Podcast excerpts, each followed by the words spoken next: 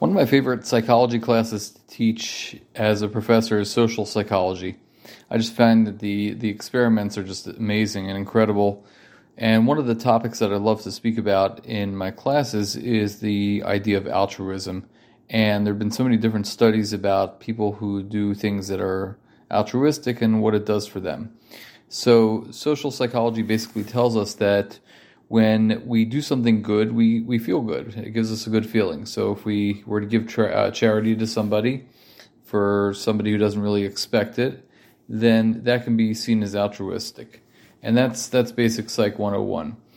So I was always bothered by the question like is there really such a thing as true altruism? Because if you think about it, if I'm giving somebody tzedakah, let's say I give somebody charity and he doesn't know who it's coming from and I don't know who it's going to, even that highest level of, of charity that we're told about, that we all kind of like strive to, to get to, I'm still getting something in return because if you think about it, I'm feeling good about myself. I'm like saying, wow, what a tzaddik I am. I, I just did the highest level of charity possible. So is there such a thing as, as true altruism? That's the question I was always bothered by. And I think the answer can be found in this week's parsha, kind of indirectly, but we'll uh, see what we can do with it. So there's a fascinating Gemara in Taanis on Daf, Daf uh, Tes Amud Aleph at the top, which tells over about a conversation that Rav Yochanan has with his nephew. His nephew was, was a young boy, and he asks his nephew, "What'd you learn in yeshiva today?" So the nephew says, "We learned that it says uh, that you should give meiser."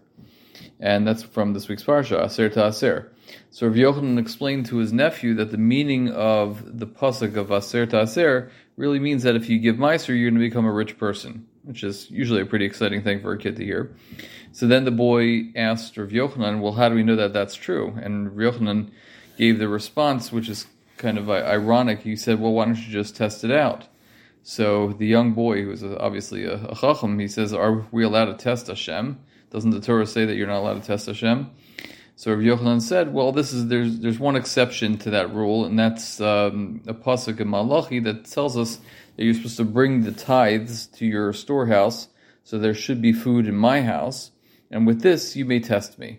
So we see clearly from the pasuk in Malachi that this is one area where you could test Hashem. So Rav Yochanan's Zweig asks a question that why is the mitzvah of giving meiser of tithing different in that you're you're allowed to test Hashem? Aren't we told that we shouldn't serve Hashem? Um, you know, Manas the Pras, we learned in Pirkei Avos. So Rabbi Yochanan Zweig answers based on a Rashi that says, and this is a Rashi in in uh, in Sefer Devar, uh, Sefer Vayikra, I'm sorry, um, Vayikra Perek uh, Chaf Pasuk Yud Zayin. He says that the Ra, the Rashi says that Chesed in Aramaic really means shame. And he notes that Aramaic is really known, he's said this in many different uh, shiurim, that Aramaic is known to be a language that helps explain things from another person's perspective. And as much as we feel good about giving people money, can you imagine how shamed the uh, the recipient must feel to have to take charity from someone else? So that's a very high level to achieve, as there are lots of charitable people who love to have their names spread off, spread out all over the place, and you know that hey, I gave uh, charity, which isn't always a bad thing because I guess that inspires other people to, to give tzedakah too. So, but the, the idea of being able to see and feel the other person's shame is, is something that Hashem tells you that you could test me on that one because if you could feel someone else's shame, then you're doing something which is pretty godly. So I wanted to add to Rav Zweig's idea and suggest uh, the following concept, the following idea too. That when a person is able to do something nice for somebody, but added to that, he's able to feel the other person's sense of shame. That I believe is the answer to this question that I've always had: is is there true altruism? Because a person can say, "Well, yeah, I did a good thing, and I feel good about it," and then it's not really true altruism because he's getting something in reward, he's getting something in return that he's getting this good feeling. But if he's able to to feel the other person's shame, then that's a higher level, and that's possibly the, the best way you can reach true altruism. And additionally, I wanted to suggest that when the Torah says aser ta aser, it's a double lashon. So that might be speaking to this idea of seeing things from another person's perspective.